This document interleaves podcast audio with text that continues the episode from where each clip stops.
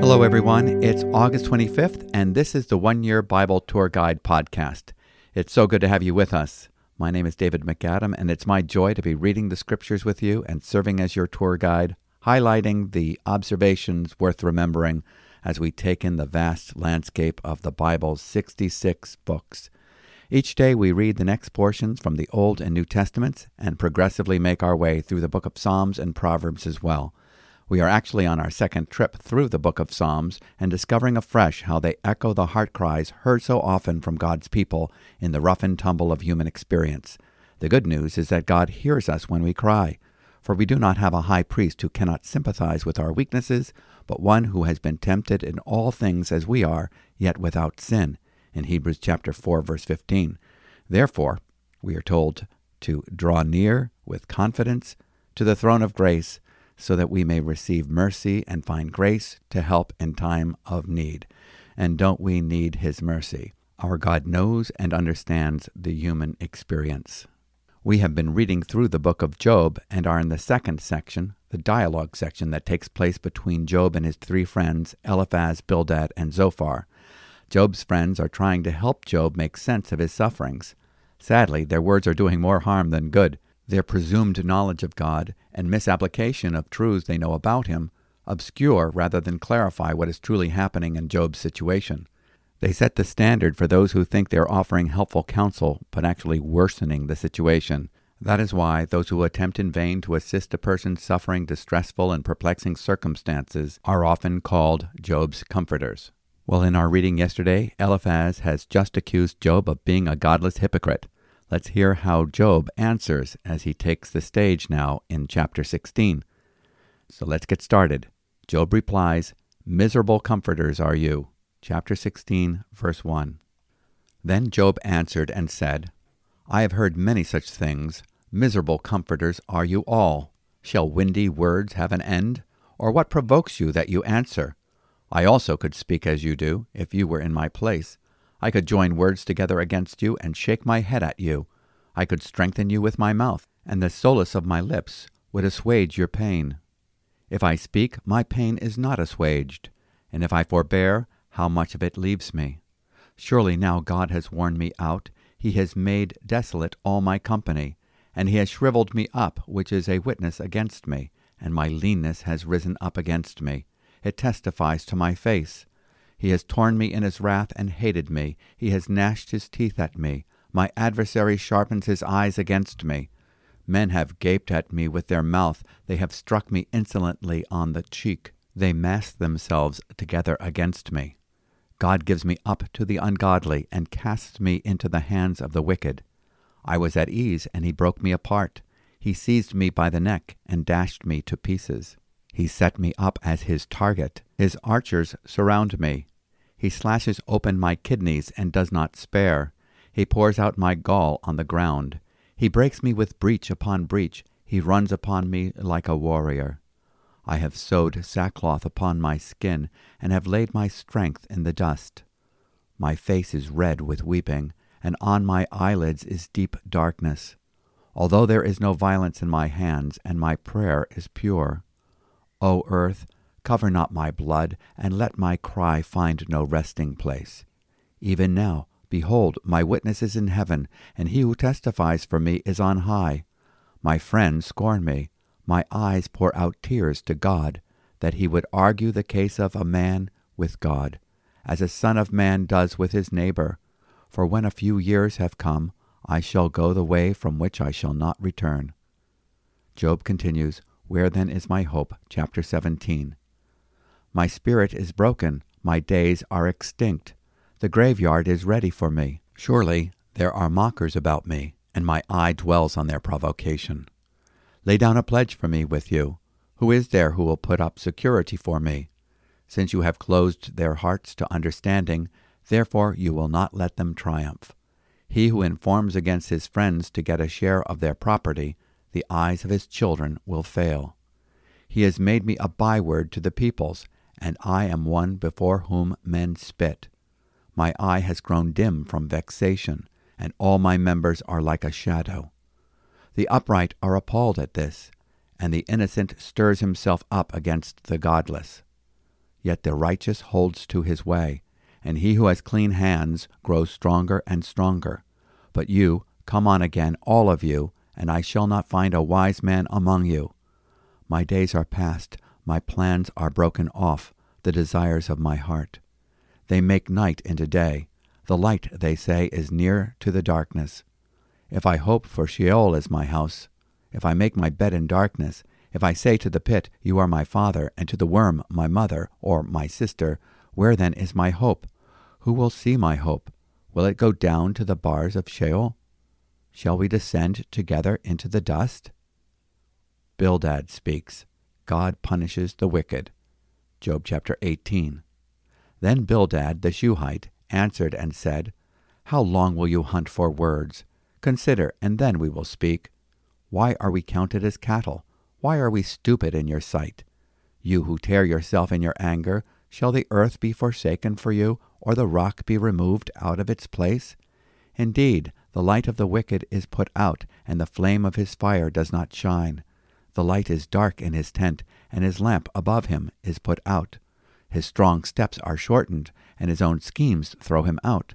For he is cast into a net by his own feet, and he walks on its mesh. A trap seizes him by the heel, a snare lays hold of him. A rope is hidden for him in the ground, a trap for him in the path. Terrors frighten him on every side, and chase him at his heels. His strength is famished, and calamity is ready for his stumbling. It consumes the parts of his skin, the firstborn of death consumes his limbs. He is torn from the tent in which he trusted, and is brought to the king of terrors. In his tent dwells that which is none of his. Sulphur is scattered over his habitation. His roots dry up beneath, and his branches wither above. His memory perishes from the earth, and he has no name in the street. He is thrust from light into darkness, and driven out of the world. He has no posterity or progeny among his people, and no survivor where he used to live. They of the west are appalled at his day, and horror seizes them of the east. Surely such are the dwellings of the unrighteous, such is the place of him who knows not God.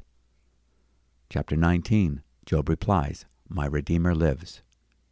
Then Job answered and said, How long will you torment me and break me in pieces with words? These ten times you have cast reproach upon me. Are you not ashamed to wrong me? And even if it be true that I have erred, my error remains with myself. If indeed you magnify yourselves against me, and make my disgrace an argument against me, know then that God has put me in the wrong and closed his net about me. Behold, I cry out, Violence! But I am not answered. I call for help, but there is no justice. He has walled up my way so that I cannot pass, and he has set darkness upon my paths. He has stripped from me my glory, and taken the crown from my head. He breaks me down on every side, and I am gone, and my hope he has pulled up like a tree. He has kindled his wrath against me, and counts me as his adversary. His troops come on together. They have cast up their siege ramp against me, and encamp around my tent. He has put my brothers far from me, and those who knew me are wholly estranged from me. My relatives have failed me. My close friends have forgotten me. The guests in my house and my maidservants count me as a stranger. I have become a foreigner in their eyes. I call to my servant, but he gives me no answer. I must plead with him with my mouth for mercy. My breath is strange to my wife, and I am a stench to the children of my own mother. Even young children despise me. When I rise, they talk against me. All my intimate friends abhor me, and those whom I loved have turned against me. My bones stick to my skin and to my flesh, and I have escaped by the skin of my teeth. Have mercy on me, have mercy on me, O you my friends, for the hand of God has touched me. Why do you, like God, pursue me? Why are you not satisfied with my flesh? Oh, that my words were written! Oh, that they were inscribed in a book! Oh, that with an iron pen and lead they were engraved in the rock forever. For I know that my Redeemer lives, and at the last he will stand upon the earth. And after my skin has been thus destroyed, yet in my flesh I shall see God, whom I shall see for myself, and my eyes shall behold, and not another. My heart faints within me. If you say, How we will pursue him, and the root of the matter is found in him, be afraid of the sword, for wrath brings a punishment of the sword, that you may know there is a judgment. And this concludes our reading of today's portion from the Old Testament from the book of Job. As we learned yesterday, round two of the debate between Job and his friends Eliphaz, Bildad, and Zophar has begun. Job's friends were more helpful when they were silent in shock and sympathy and sat by him for seven days and nights. Now that they have launched forth their accusations, they act more like judges than friends. Job refers to them as miserable comforters in Job 16, verse 2. Eliphaz is the false comforter who argues from experience. He projects his own home movies on Job's life screen. In his speeches, he repeats the phrase, I have seen, in Job chapter 4, verse 8, chapter 5, verse 3, chapter 15, verse 17. He makes three speeches in the book. He ends his second speech accusing Job of being a godless hypocrite in chapter 15, verse 34. Bildad is the false comforter who falls back on tradition. In Job chapter 8, verse 8, he says, Please inquire of past generations and consider the things searched out by their fathers. He sides with the ancient belief that suffering is always the result of sin, whether overt or hidden. He also accuses Job of being a hypocrite in Job chapter 8 verse 13. Zophar is the false comforter who is the legalist. He not only calls Job a hypocrite in Job chapter 20 verse 5, but a man who is full of empty talk. He is harsh and dogmatic. These friends could not imagine that suffering could be anything but retributive. They illustrate that apart from God given revelation and the eyes of our hearts being enlightened, we cannot properly understand ourselves or the purpose of our lives in the context of God's plan, nor can we naturally perceive the wisdom of God's ways. For my thoughts are not your thoughts, nor are your ways my ways, declares the Lord. For as the heavens are higher than the earth, so are my ways higher than your ways, and my thoughts than your thoughts. In Isaiah chapter 55, verses 8 and 9. Job does not declare himself innocent of sin before God, but he does declare that he is innocent of the charges of his friends who have projected a false narrative upon his sufferings. In contrast to the behavior and speeches of his friends, who argue from their natural minds and what they have gleaned from experience, tradition, and legalistic interpretations, Job said that if he were standing in their shoes, he would want to minister encouragement and comfort with the knowledge of God's grace. I too could speak like you, if I were in your place. I could compose words against you and shake my head at you. I could strengthen you with my mouth, and the solace of my lips could lessen your pain. Job chapter 16, verse 4 and 5. Job is getting tired of defending himself. He confesses his fatigue in the trial. In Job chapter 16, verse 7, he makes his complaint But now he has exhausted me. You have laid waste all my company. He is losing hope in Job chapter 17, verses 13 through 16, he fails to see that God is chastening the son that he loves. He falsely perceives that God is against him. His anger has torn me and hunted me down. He has gnashed at me with his teeth. My adversary glares at me. Job chapter 16, verse 9. We see a foreshadowing of the sufferings of Christ reflected in Job's words in verses 10 and 11. They have gaped at me with their mouth. They have slapped me on the cheek with contempt. They have massed themselves against me. God hands me over to ruffians and tosses me into the hands of the wicked. In Job chapter 16, verses 10 and 11. Also, chapter 17, verses 6 through 8. As we recognize a foreshadowing of Christ suffering the wrath of God and the wrath of man on our behalf in the sufferings of Job, we also see the great need we all have for a mediator. Oh, that a man might plead with God as a man with his neighbor. Job chapter 16, verse 21. We saw this longing for a mediator previously in Job chapter 9, verse 32. For he is not a man as I am, that I may answer him, that we may go to court together. There is no umpire, mediator, middleman between us, who may lay his hand upon us both. Job chapter 9, verses 32 through 33. Job was saying, O God, you are holy, I am not. I cannot argue with you. If you bring me to court, I cannot answer one of a thousand questions. I need someone to provide an answer on my behalf. Jesus is that mediator. In 1 Timothy chapter 2 verse 5, for there is one God and one mediator also between God and men, the man Christ Jesus, who gave himself as a ransom for all, the testimony given at the proper time. Because Jesus is fully God and fully man, through him God builds a bridge between himself and man. God builds that bridge through the rough timbers of the cross. Matthew chapter 20 verse 28. Just as the Son of Man did not come to be served, but to serve, and to give his life a ransom for many. God has made him to be for us our answer. He has become for us our wisdom, righteousness, and sanctification in 1 Corinthians chapter 1 verse 30. He answers Job's big question. But how can a man be in the right before God? In Job chapter 9 verse 2. Lay down now a pledge for me with yourself. Who is there that will be my guarantor? In Job chapter 7 verse 3. Bildad speaks again in chapter 18.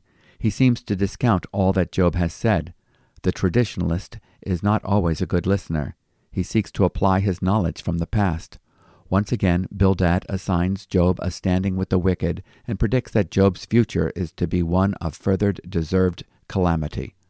Surely such are the dwellings of the wicked, and this is the place of him who does not know God. Job chapter 18 verse 21. Job replies to Bildad in chapter 19. He contrasts the unrelenting accusations and condescending pity to show how his own confidence is in the Redeemer. Pity me, pity me, O you my friends, for the hand of God has struck me. Why do you persecute me as God does, and are not satisfied with my flesh? Oh, that my words were written, oh, that they were inscribed in a book, that with an iron stylus and lead they would be engraved in the rock forever. As for me, I know that my Redeemer lives, and at the last he will take his stand on the earth. Even after my skin is destroyed, yet from my flesh I shall see God, whom I myself shall behold, and whom my eyes will see and not another. My heart faints within me.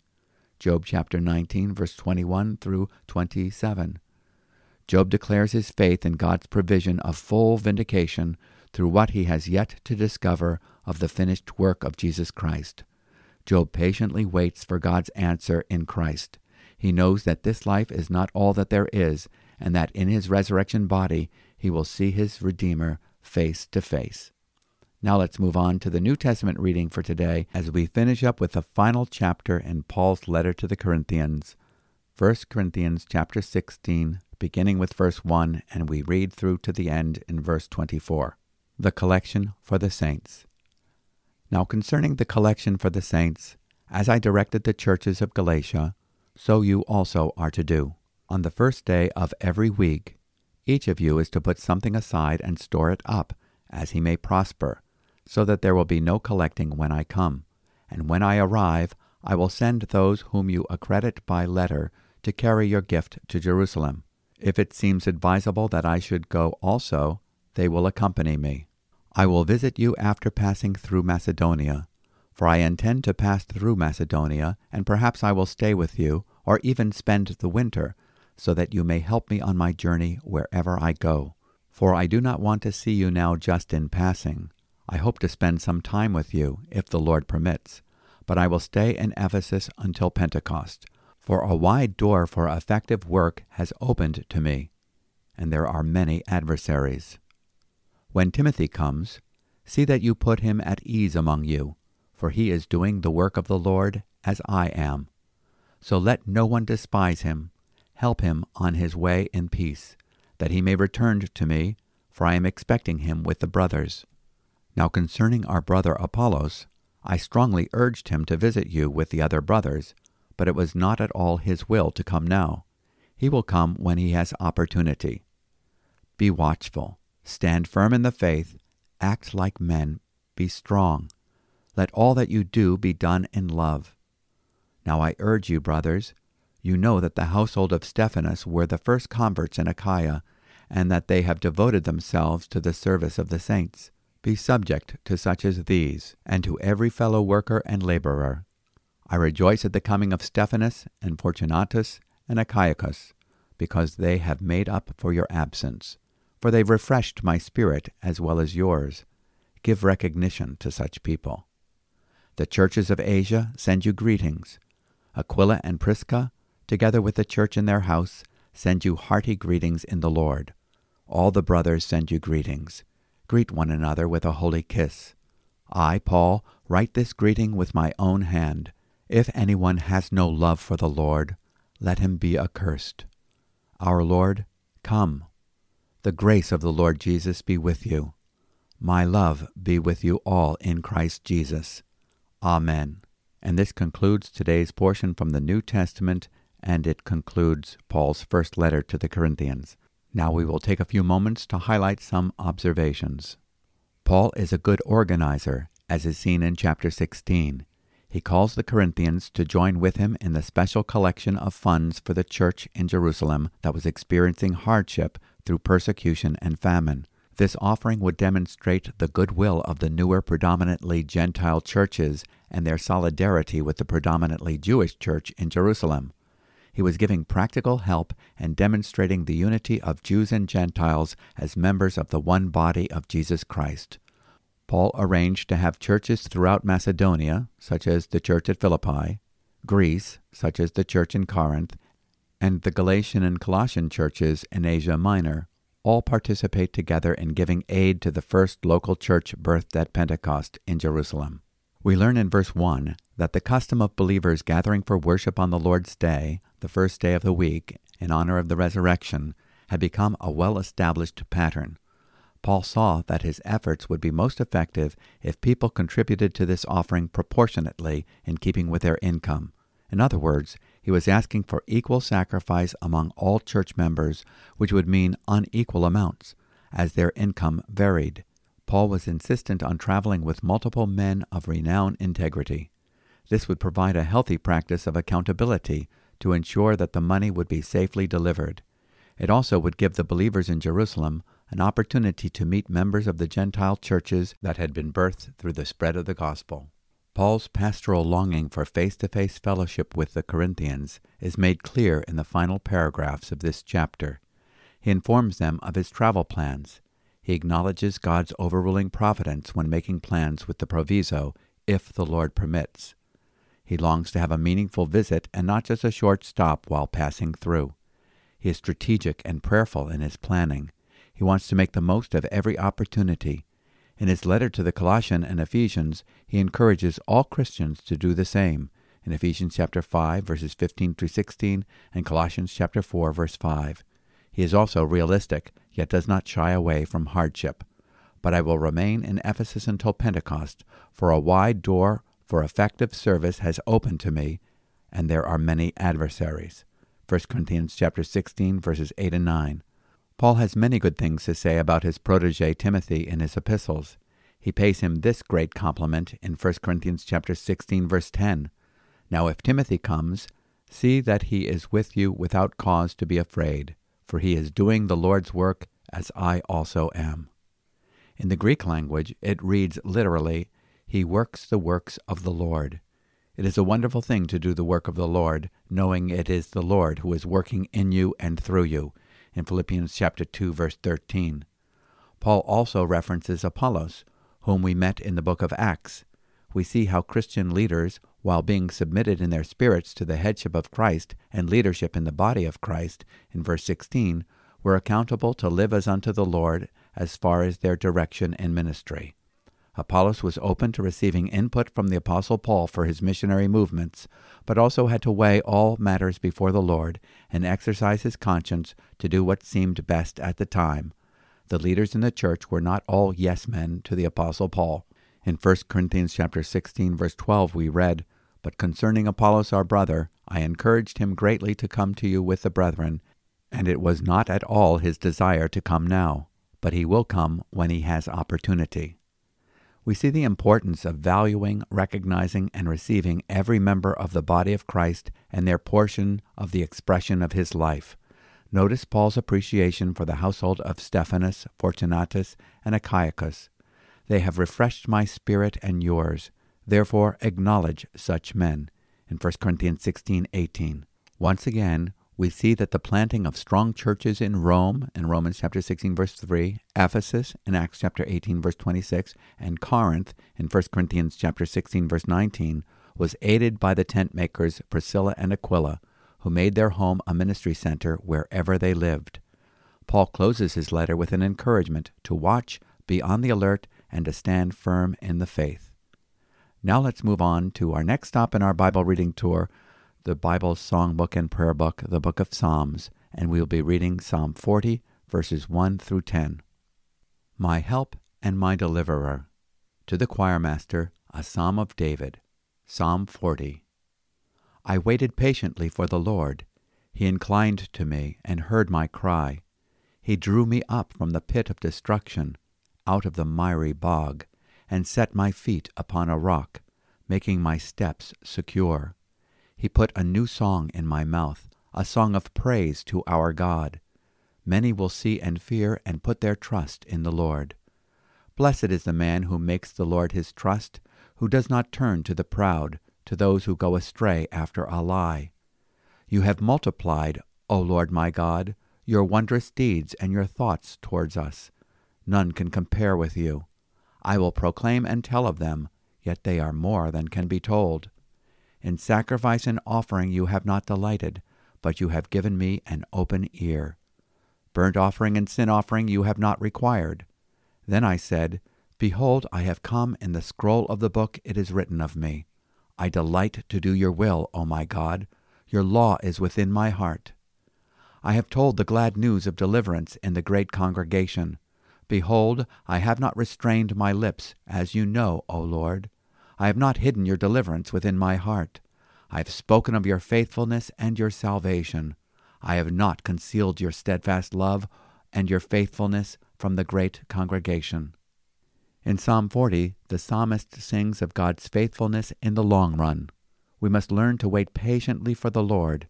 Deliverance will come. Wait for it. There will soon be a fresh song of deliverance upon our lips. May the testimony of both our patience and God's patience inspire others to put their trust in the Lord. In Psalm 40, verse 3. How blessed is the man who has made the Lord his trust, and has not turned to the proud, nor to those who lapse into falsehood. In verse 4. The psalmist affirms the goodness of God's plan and then the thrust of that plan in the redemptive work of Christ. Sacrifice and meal offering you have not desired, my ears you have opened. Burnt offering and sin offering you have not required. Then I said, Behold, I come. In the scroll of the book it is written of me. I delight to do your will, O my God. Your law is within my heart. The writer of Hebrews will relate these verses to Jesus Christ in Hebrews chapter 10 verses 5 through 9. Therefore, it is clearly a messianic psalm, although David wrote it about his own life. Verses 1 through 5 picture his deliverance during his difficult years in exile. Verses 6 through 10 refer to his dedication as the new king. Tomorrow we will read of his prayer for forgiveness and for victory over his enemies during his reign. Now let's move on to the Bible's treasure chest of wisdom, the book of Proverbs. We will read Proverbs chapter 22, verse 1. A good name is to be chosen rather than great riches and favor is better than silver or gold. To have a good name refers to having demonstrated before others a reputation of good character. The writer is not disparaging wealth, but is indicating that one's testimony of integrity and pleasing the Lord is of greater value than material possessions or wealth. Now let's pray. Lord, you give us new songs as we wait upon you for deliverance in each time of trial. You inspire a fresh appreciation of your faithfulness with each answer to prayer. We rejoice in every new discovery of your mercies. We are blessed because our trust is in your trustworthiness. Help us to be true comforters to our friends. Give us wisdom and sensitivity to the Holy Spirit, so that we can minister grace to the hearer rather than condemnation. In Jesus' name, Amen. This wraps up today's portions from the Old and New Testaments, the book of Psalms and Proverbs and I trust that you have much to meditate upon. I pray your heart will be filled with a love for the Lord and a love for others, And I would like to conclude the way that Paul concludes his letter to the Corinthians. May the grace of the Lord Jesus be with you, and my love be with you all. Again, my name is David MacAdam, and if you have any questions or comments or you'd like to be in touch with us, you can write us at podcast at newlife.org. If you'd like to know more about our ministries and how you can support the work of New Life Community Church and uh, New Life Fine Arts, you can go to our website.